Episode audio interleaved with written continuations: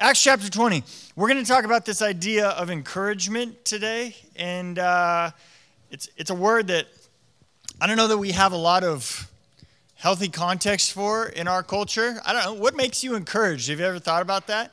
It's not something that you talk about a lot, but we all know that we, we go into some conversations, some situations, uh, some moments in life, and we come out of them and we're like, wow, was, I'm really encouraged. Like, I'm ready to go. This feels great. And then you go into other ones and you're like, it just sucked the life out of me, right? It just was like, not in, like whatever the opposite of encouraged was, it was just like, I went in here and I came out here. And so I think that it's actually more important than we think, uh, given how the word is used in the New Testament. Um, we're going to spend today looking at an odd section of scripture that probably most people don't spend a lot of time thinking about. It's probably viewed as just like a connecting piece. Like, oh, Paul was trying to get from here to here, and in between stories, these are the cities he went to.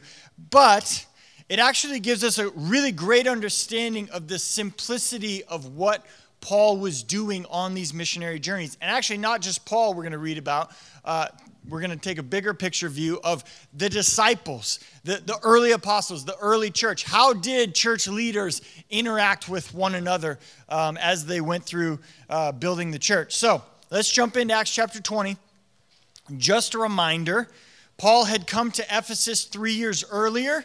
He, he was teaching the Word of God, got kicked out of the synagogue there, so he began teaching daily in some building called the Hall of Tyrannus. We have no idea what that is, but he did that for about three years. Seems like maybe this was kind of the first Bible college that ever existed or something like that. And at some point, so many people in the city of Ephesus had experienced radical life transformation that they stopped buying the little silver uh, idols made of Artemis and the temple of Artemis. And so the silversmiths got real upset at this because their livelihood was being threatened. They weren't making as much money because all these Jesus followers were going around saying that gods made by hands weren't real gods. And so they started a riot last week uh, in Acts chapter 19.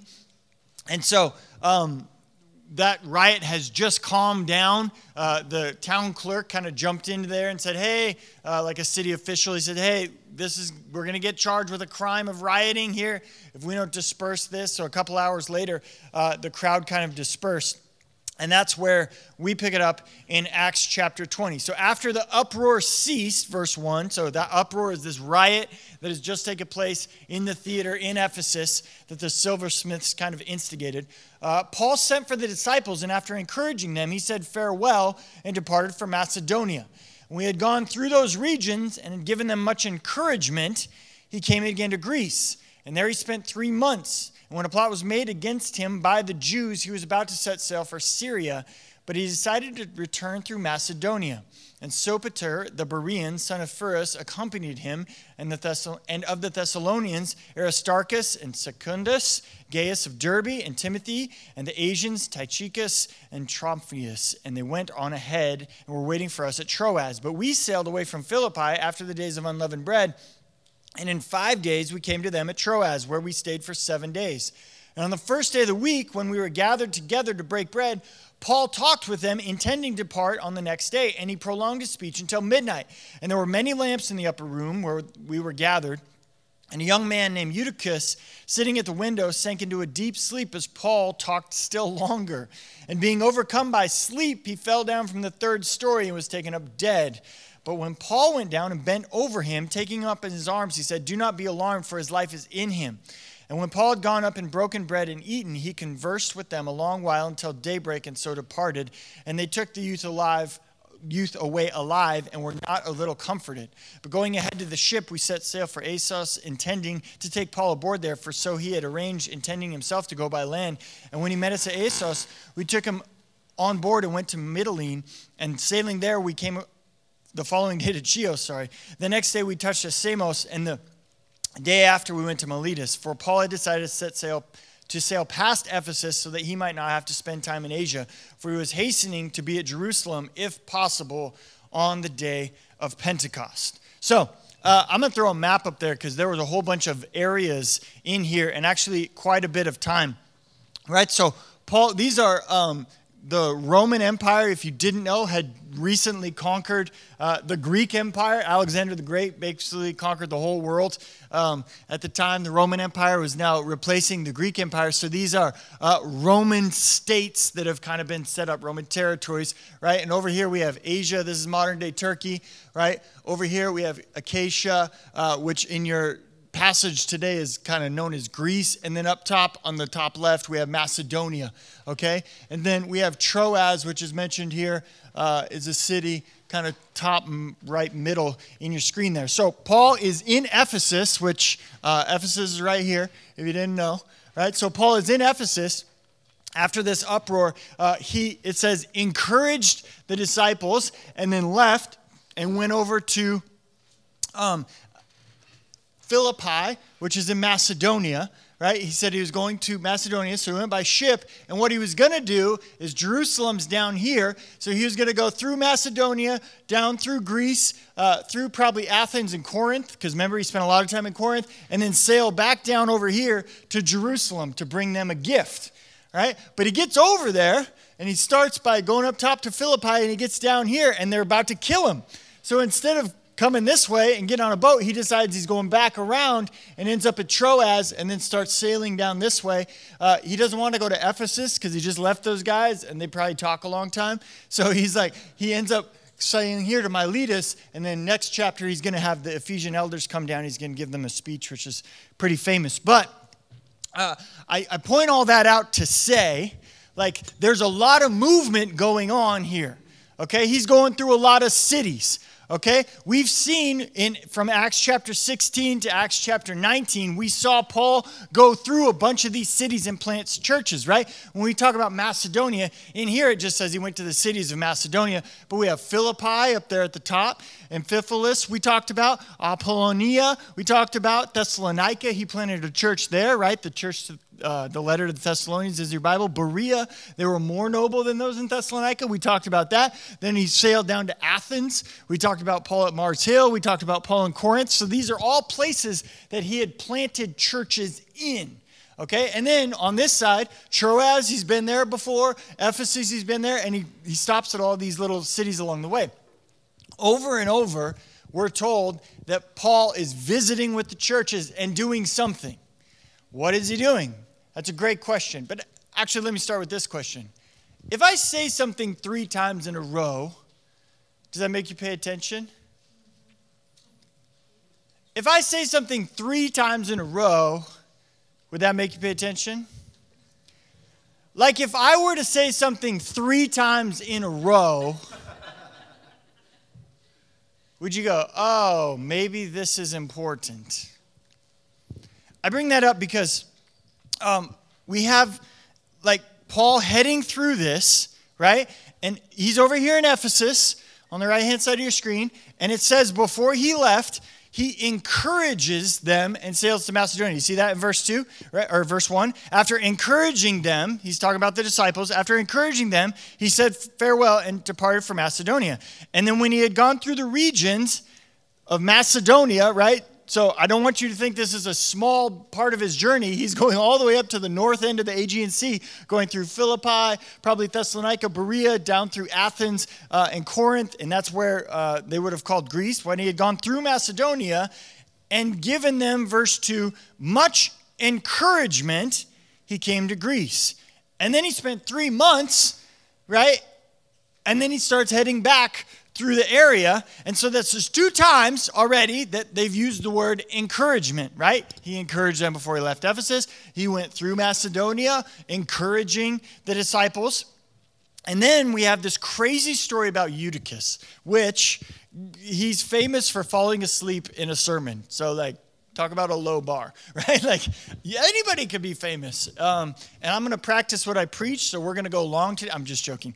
But Eutychus falls asleep while sitting in a window. It says he's a young man. We're not exactly sure that is, but you know, maybe a 10 to 14 year old guy here is probably what we're talking about, is what the people who study those types of things tell us.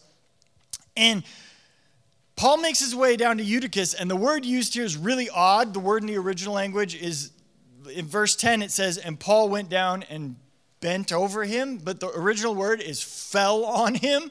So it's a weird, like, he fell out of the window and then Paul went down and fell on him. And it's like, what, what are you doing? So I could see why the translators were like, wait, what's happening here? Like, what did Paul actually do? And so they put bent over because it's a weird word to put in there. And what happened was, it's actually the same word. If you remember a couple weeks ago when Jeremy was here and we studied through the prodigal son, you're welcome, Stephen, that, um, the prodigal son, the father and the son ran to each other and it says the father fell on his son. It's like this emotional embrace and hug.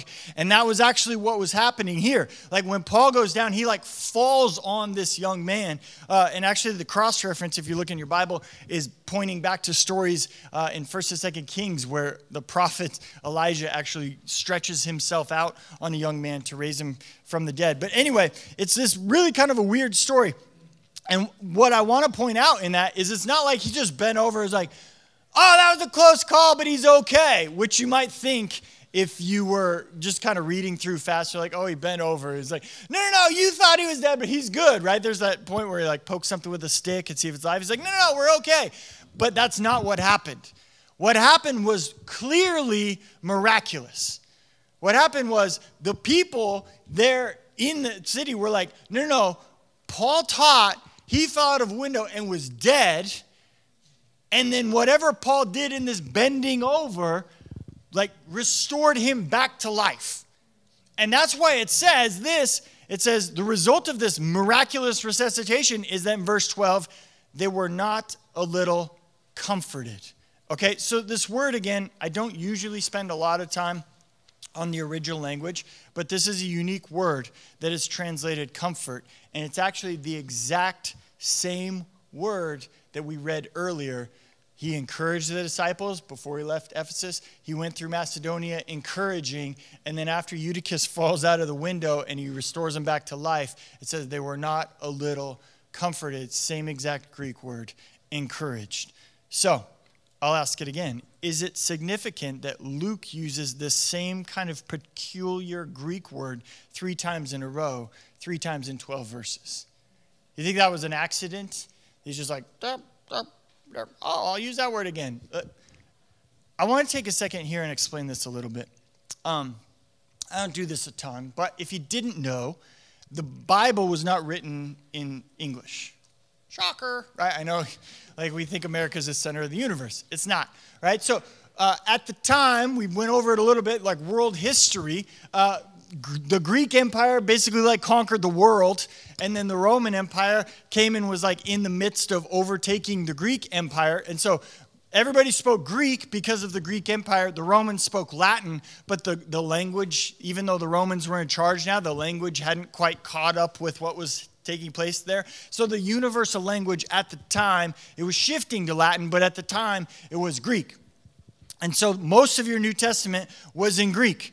And uh, I don't hardly ever talk about this, but people think this. People think that, like, oh, I don't know Greek, so I'm not as spiritual. Mostly, like, people who start studying and listening to lots of podcasts and, like, I need to know Greek in order that I can follow Jesus. No, that's not true. It's not that, like, in the English it says like worship Satan, and in the Greek it says worship Jesus. It's like that people think that it's somehow closer to God if I knew the original language. And that's why I don't spend a lot of time on this, because you're not going to get confused uh, if you read the English. The translators who translated from Greek to English were really good at what they did.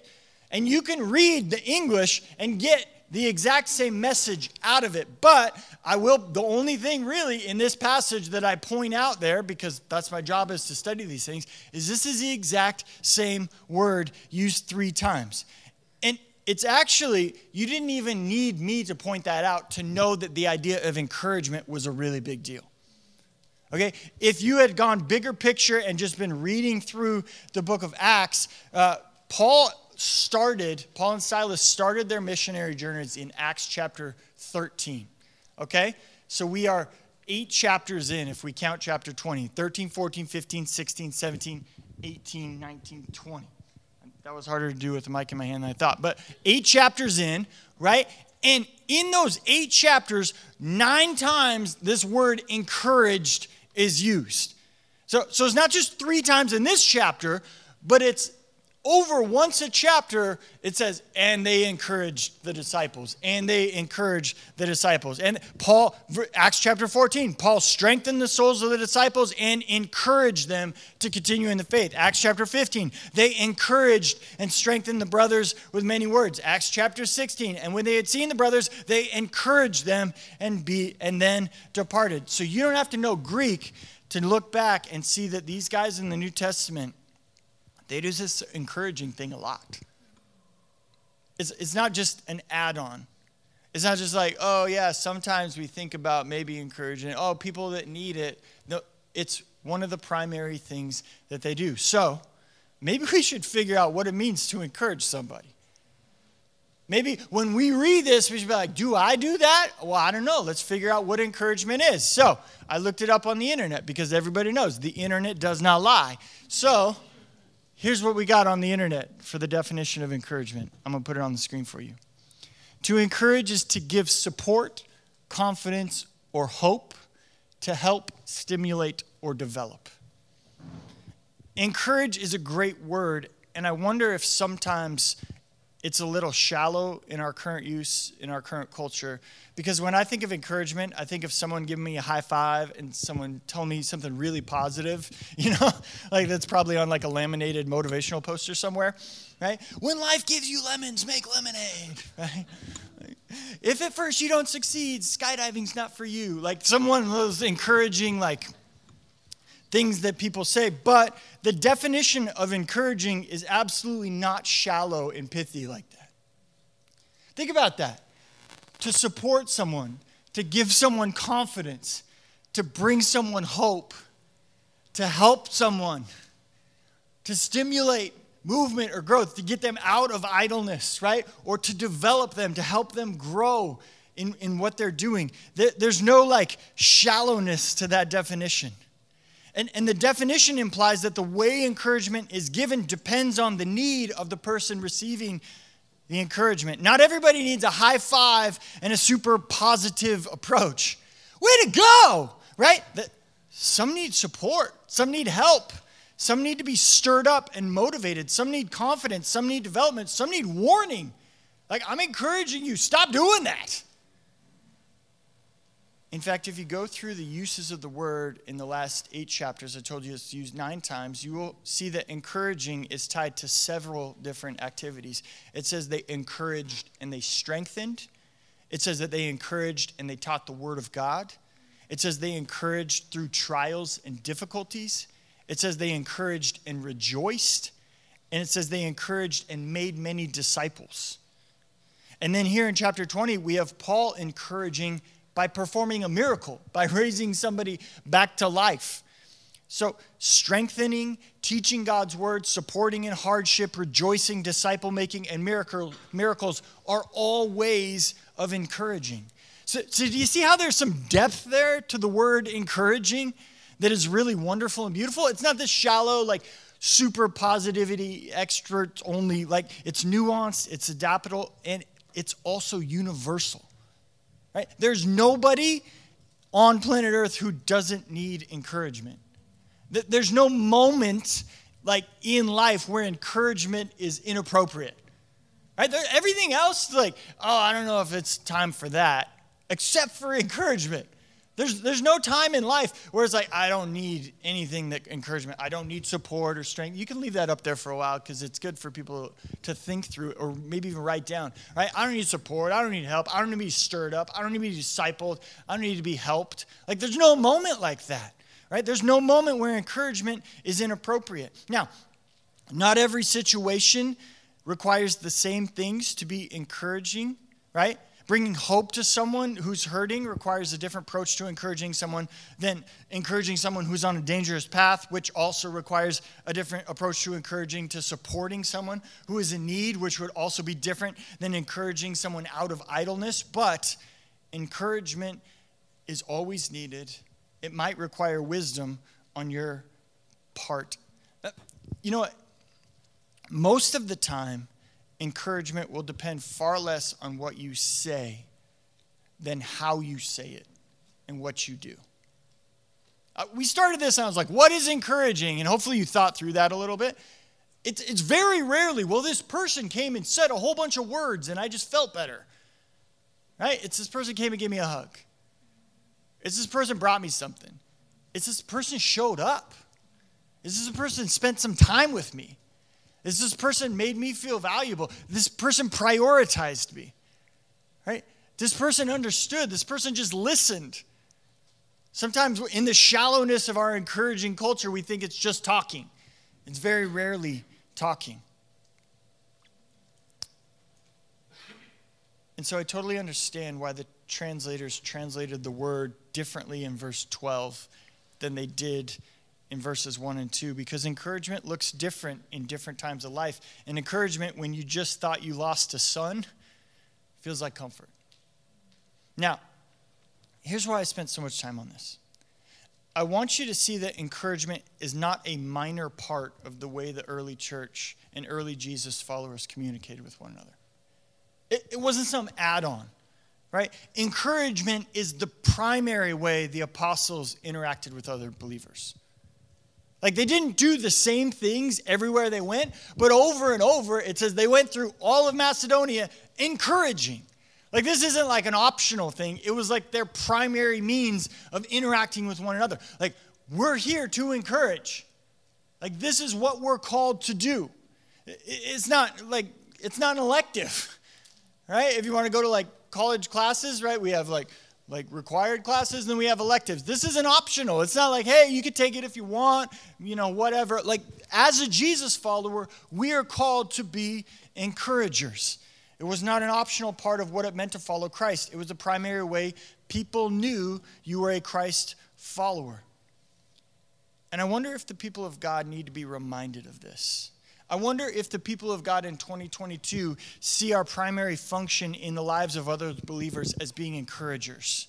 Because that's what we see in the Word of God. I wonder how many people walked into churches this morning in this city and they were just like, I can't wait to figure out how I can interact with someone I can encourage. Would it change people's perception of the community of Jesus followers? If it was like every time I walk into there, I got 100 people trying to figure out how they can encourage me. Not, I got 100 people who are trying to talk at me. We already said those things are different, right? 100 people who are figuring how they can support me, how they can love me, how they can help me, how they can stir me up and develop me. Like, it's powerful, right? Like, think about how that would transform how people saw us or just the effectiveness of the body of Christ if that's what we were all trying to do every time we gathered together. Or not just gathered together, but as we lived our lives. Now, I don't need to be the Holy Spirit and tell you what to do in your life, but you can think through the interactions and be honest with yourself. If you even thought about how you could be encouraging, or if you only thought about yourself. Because I think that's what I, the trap I fall into. I walk into a situation and I'm thinking, how can I get what I need out of this? And I spend very little time thinking about how can I be an encouragement in this situation. And I think that's part of like the fallenness of our sinful nature, right? We have to talk ourselves out of only thinking about ourselves all the time. Now, don't misunderstand me. You don't have to instantly become some super extrovert and channel your inner Dutch Bros barista, like to be encouraging, right? Hiya, what are you wanting? Right? Like, if you're that guy, perfect. Good for you, right? Some of you are introverts, like, I don't want to be that person. You don't have to be. But look at the definition. It doesn't say anything about being extroverted, it doesn't say anything about over positivity. It doesn't say anything about like shallow movie poster quotes, right? It says everything about being someone who cares about somebody else. You can go into every interaction asking for the Holy Spirit to give you eyes to see what will bring support, confidence, development, that'll bring hope in that situation. That is such a powerful gift. Now, maybe you're sitting here thinking, you're like, okay, Jared, got it. We should be encouraging. Get it. You spent 20 minutes already talking about being encouraging. I get it.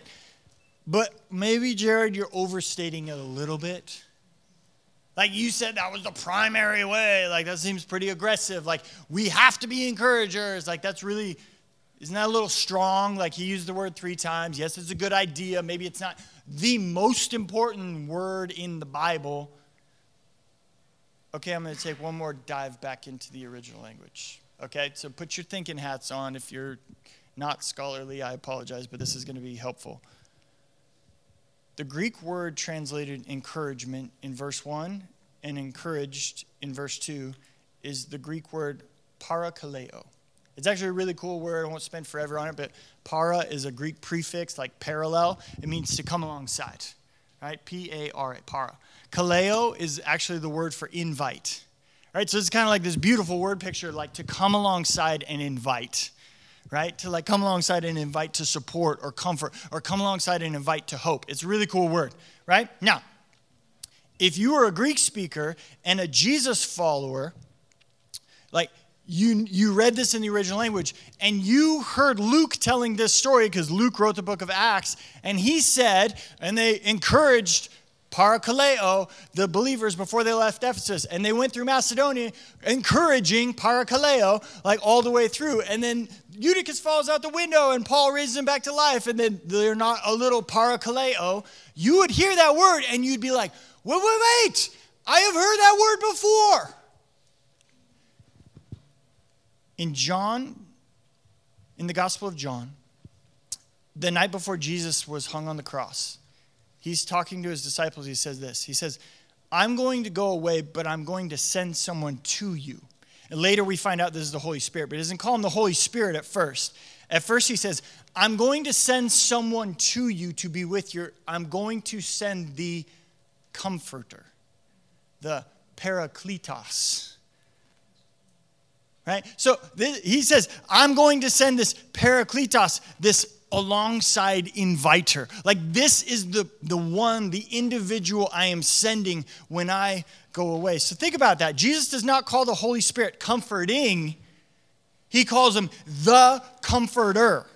He doesn't say, hey, the Spirit comforts. He says, he, it's so much about what he does. Like his identity is so wrapped up in this idea of comforting, this parakaleoing, that I call him the comforter. It's like not, it's like, I mean, this would be a weird analogy, but like if you had a kid that played football, like most of us would just be like, oh yeah, he plays football. But if he was like incredible, like the best that ever done it, like, and someone was like, they call him the football player.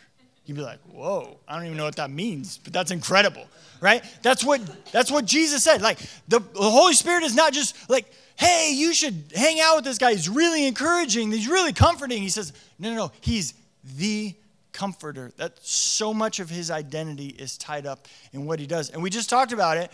Like it's the same word, parakaleo. It's it's translated earlier in this chapter, Acts chapter 20, as encourage. Right? So it's just as accurate to say Jesus called him the encourager. Think about that. The Spirit of God is called, oh, you mean the encourager? Like, what does he do? Oh, sometimes he thinks about encouraging. No, that's all he does.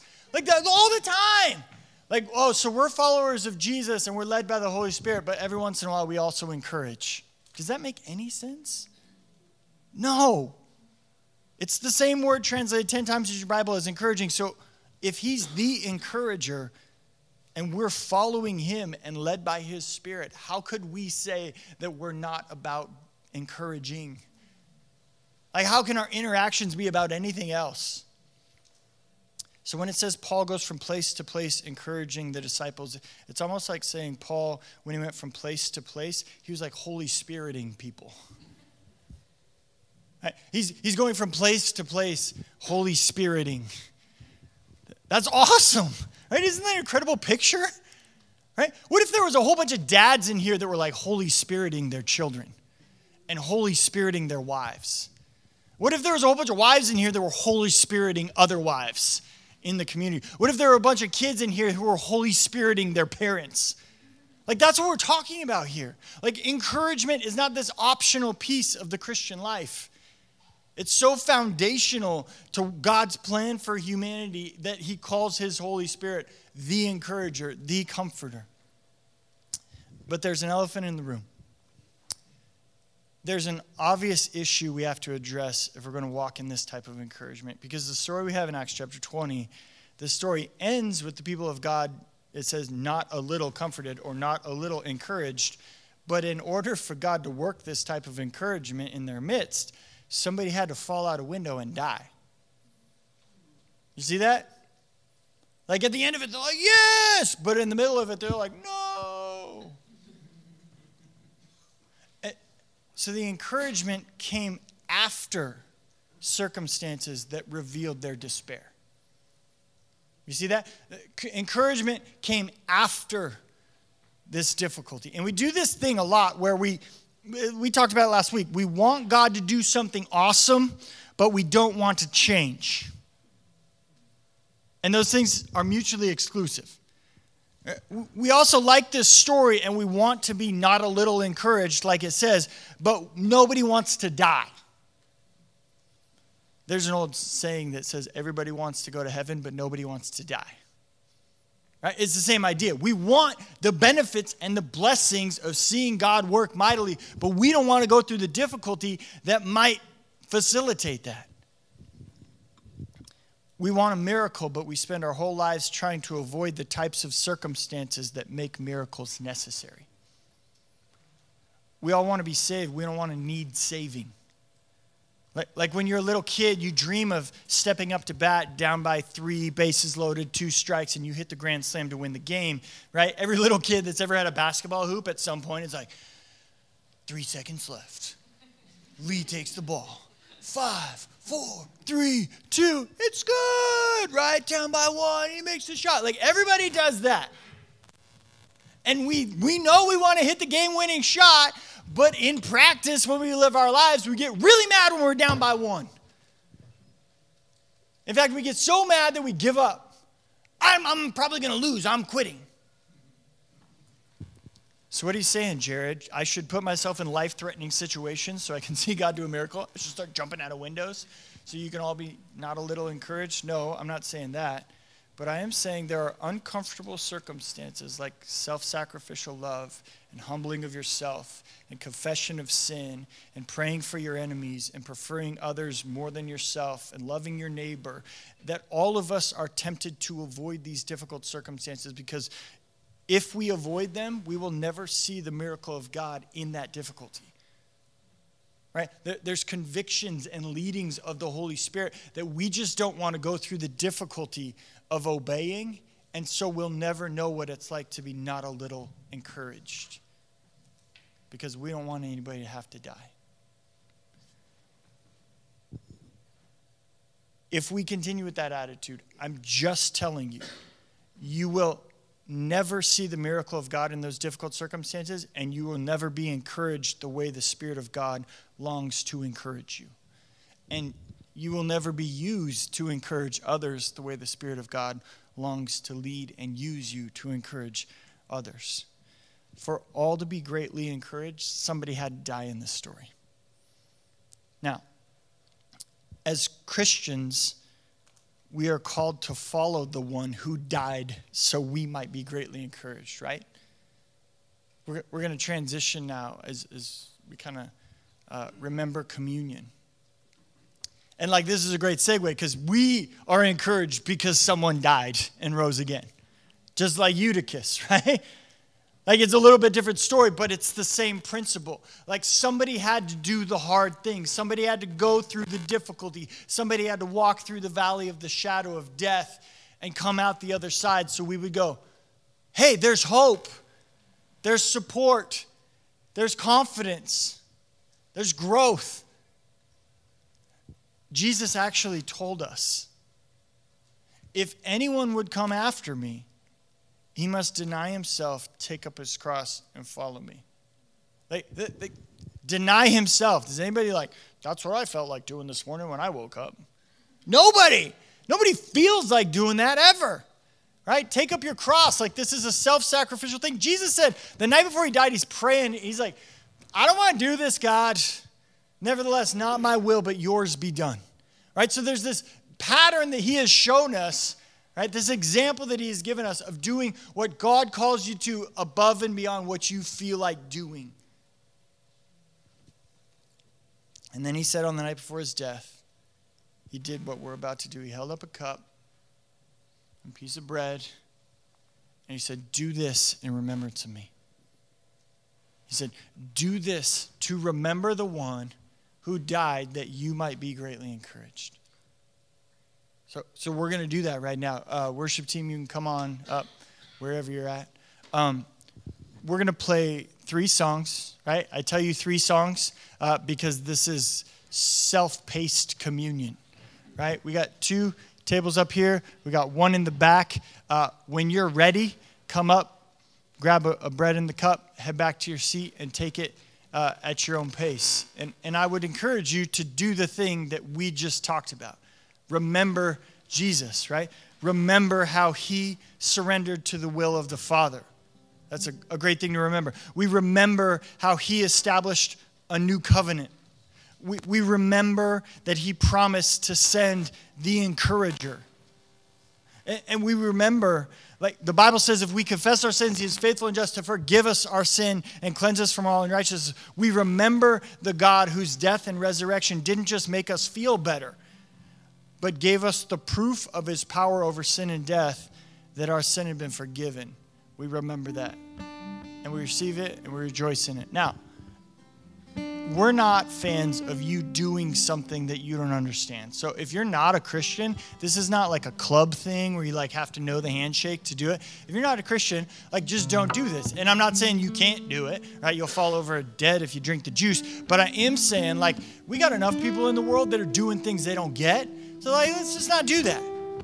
If you are a believer in Jesus and you want to proclaim that belief and remind yourself of his goodness towards you and remind yourself of the encouragement that you have received because of his death on the cross, then come on up. Grab a cup, grab bread, and if you're not, no big deal. We're glad you're here. This just isn't for you. Now, if you're in that weird spot where you're like, I don't, I, I want to, but I've never done it before, accept Jesus in your heart. All it takes is you saying, like, hey, Lord, I, re- I get it now. Right? If you've never been a Christian before, and this is the moment where God is like, I'm here, I've been calling you to surrender to my will for a long time, and now you're like, I'm ready, and I want to remember what Jesus has done for me. If you make that decision in your heart, come on up right? And afterwards, come tell me about it. I'd love to hear about it. Uh, but we're going to sing, uh, like I said, three songs. Jake will remind you when there's one song left if, if uh, you need to come up and, and, and take your communion and pray. Um, we're going to sing these last three songs, and we're going to take some time to just remember how good our God is. Amen? Let's kind of pray. Father, um, we remember your body that was broken for us as you hung on the cross. We remember the blood that was shed. We remember the promise of the new covenant and the hope that it gives us and the support that it means for us and the help and the encouragement. And we're incredibly thankful, Lord. We're humbled. We understand what it cost, how much our sin uh, inconvenienced you, Lord how much you were willing to do to express your love towards us. And that's what's changed us, Lord. Your goodness, your kindness, your grace towards us. It's changed our lives. We identify ourselves as followers of you because of it. And so we take time to remember that sacrifice right now, Lord. Do your work in hearts as we sing these songs, Lord.